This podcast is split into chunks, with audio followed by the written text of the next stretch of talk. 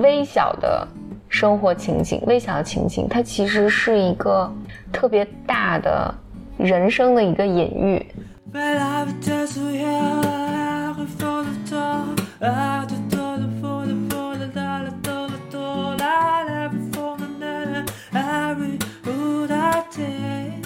Welcome to another episode of Blow Your Mind，两个人的公路博客。大家好，我是峰哥和峰，我是简丽丽。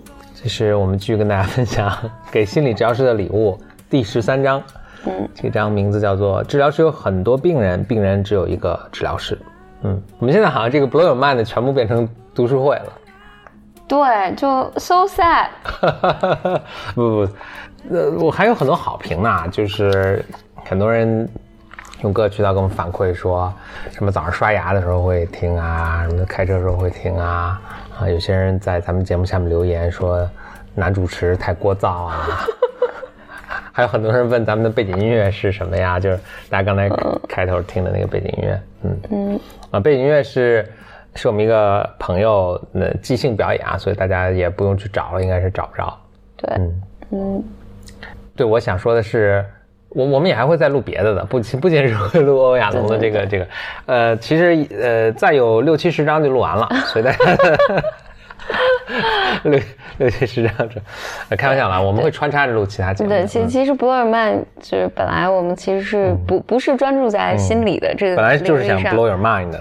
对对对，然后但就是这这这个系列是讲这个礼物的，所以就会相对严肃一点。嗯，大家可以想象成为一个大节目下的一个。非常小的一个系列，嗯嗯，对，嗯，OK。但总之啊，这新的这一章呢，它的题目是，呃，就是治疗师有很多，就治疗师有很多病人。这看起来是个就很明显嘛，对吧？那治疗师不可能只有一个病人，但是病人可能有很多个治疗师，也嗯，似乎不太可能。所以这个亚龙到底想说什么呢？他其实想表达的是这个，就是我觉得亚龙在强调有有一点啊，就是。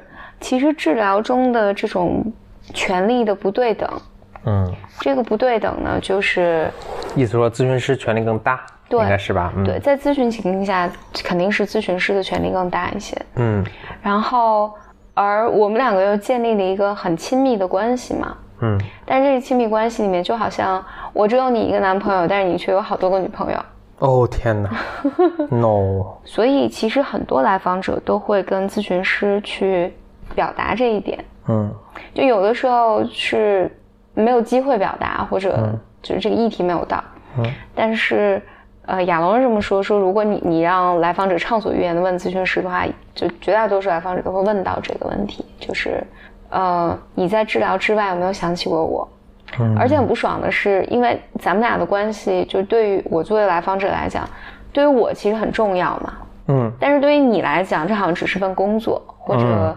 我一想到，确实你这么理解我，然后你这么关心我，对我这么好，然后我一想到，哇，你可能一周还有二十个其他的女人，你还有别的女人，或者别的男人。对，然后这个确实是在在关系中会让来访者感受到有很难过。嗯，但是呢，亚龙其实在这强调的是，怎么讲？这是一个现实情境。嗯，没办法。对，但我我我想说的是。很多时候，就这这些东西也是要能够拿做治疗材料来讨论的。哎，我发现这是个，就什么都可以做治疗材料，是吧？对对对，因为，嗯，因为肯定不是所有的来访者都会在那个时期提出来。我觉得可能我对你没有那么重要，你还有二十个其他的来访的来访者，或者我很想知道我在想你，但你有没有想我？所以亚龙在这儿，我就秉承他一贯的作风，就是真诚，嗯嗯，真诚。然后他说，他的建议有两个，一个是你就直接的和来访者去谈这件事情，就是谈在治疗中这种不平等，就是存在的这种不平等性，嗯，就是这个治疗的本质就决定了这段关系是这样的。然后呢，我们来面对这个带给你什么样的感受，嗯，以及。怎么去和你一起去处理这些？有的来访者，这是我补充了，有的来访者就会跟你谈到说，他的幻想里面就很想他一个人来占有你。然后有的来访者会这么表达说，我要等我以后有钱了，我包养你，对我要把你所有的时间全买下。嗯，就是，但来访者通过这种这种表达，其实来表达很多是表达他他内心的一些情绪，而这些情绪其实并不是指向，就在此是指向这个治疗师的，但很多时候是指向他在平时人际关系中的那些课题们。嗯，他可能在其他关系里面也是，我只想独占你，我我不希望你和其他有任何联系。嗯，就就这些都是可以去工作的。有的来访者是觉得。我真的很想知道，我对于你是重要的。嗯嗯，然后这个这个东西也是，就不止肯定不是只在治治疗情境中，他对治疗师有这个感受，他可能在生活中，对于自己的亲密爱人啊，或者就亲密关系中，可能都有这样的感受。我觉得被忽略啊，等等等等。我幻想中你根本就不会想起我。亚龙还说了第二点，他就说他使用的一种方式是会跟来访者共情。就是告诉来访者说，我是我理解你这种感受，因为我当我是病人的时候，我也有这种感受。嗯嗯，那这也回到就是前几期我们讨论过，就是这是一个特别大的自我暴露，所以要慎用。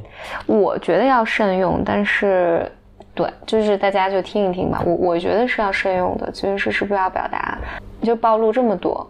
嗯，但我觉得在就可能在不同的情形下，但我在讲这个，我回忆我在咨询中有的时候也会暴露这么多，取决于在什么样的咨询情境以及咨询师来访者之间的关系了。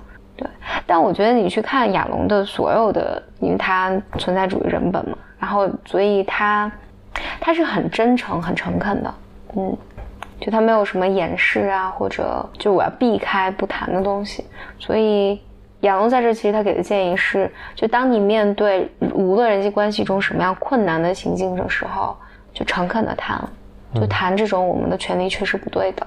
他在这儿还提到说，当你诚恳的去谈的时候，某种程度上也增加来访者的现实检验能力。现实检验能力的意思是。咨询师的目标并不是我跟你建立一个伊甸园一样的就美妙的一个关系，所以让来访者知道你也是个普通人，然后你们的这个关系也不是完美的，就是即便这是个花钱的专业的关系，你们俩都在付出努力，但是这个现实残酷，嗯，然后这个本质就是这样的，有一些痛苦是我们无法避免。就讲到这儿，我觉得就是以前大家就有有有人会问我说，为什么咨询要有设置？就为什么要有开始，要有结束，要有，比如说五分五十分钟一周见一次，然后等等这种设置。对，实际上，实际上咨询的设置里面，微小的生活情景、微小的情景，它其实是一个特别大的人生的一个隐喻。嗯嗯，就这个隐喻是。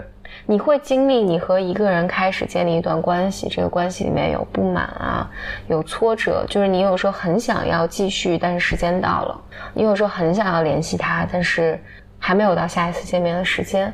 然后你们两个会告别，然后你从从中会，你会对他有理想化，然后你会理想化有时候会破灭，你会对他失望，然后你等等等等，就是。你会面临分离、告别等等。我我我们有个好朋友，我记得以前就聊到他咨询，在我忘了第一年、第二年的时候，有一次我们俩我们俩就聊到说和咨询师分离这个话题。他说：“妈呀，我可从来没想过这个问题，我我不要想这件事情，就不要想分离这件事情。所以，但不可能的，咨询不可能结束，就是你不结束，咨询师也会和你结束，就是在一定的时时候，所以。”它是一个人生特别大的隐喻，但它让放在一个小的、更安全的环境下，所有你在面临的这些挫折、失望、不满，就是想得不能得、愤怒，它都能有一个安全的空间来讨论和面对。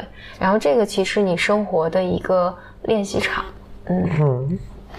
但是你也 so sad，就人生就很苦，所以咨询的这个过程里面，你也要面对这些。就分离啊，什么面面临这些，你对你很亲密的人，你也很愤怒，然后这种你希望他只有你一个，但是不能，嗯，就这这些情境其实都能引起你很多，就是比如说小时候你特别希望你爸妈在家陪你，但是就是不能，他们要去上班，这些东西吧。所以这么想的时候，我觉得心理咨询其实是一个非常伟大的创造，嗯。还挺了不起的，嗯嗯，然后咨询师也一样，咨询师就会经历这种，你就来访者在经历这种分离的这种悲伤，然后但咨询师也是，咨询师也会经历这种。我其实还挺喜欢这个来访者的，然后我看到他好起来，看到他他要离开了，嗯，咨询师也会经历各种各样的情，就是很多时候来访者经历的哀伤啊，经历的遗憾啊，就是咨询师都会经历。谢谢简历里跟大家的分享。好了，那我们这这一章就到这儿了。嗯，本书第十三章。对，然后第十四章，第十四章特别短，讲此时此地。然后我们会把第十四章和第十五章一起讲。嗯，它内容也是相联系的。对，讲此时此地。嗯，Here and now。嗯，那我们下一期再见。拜。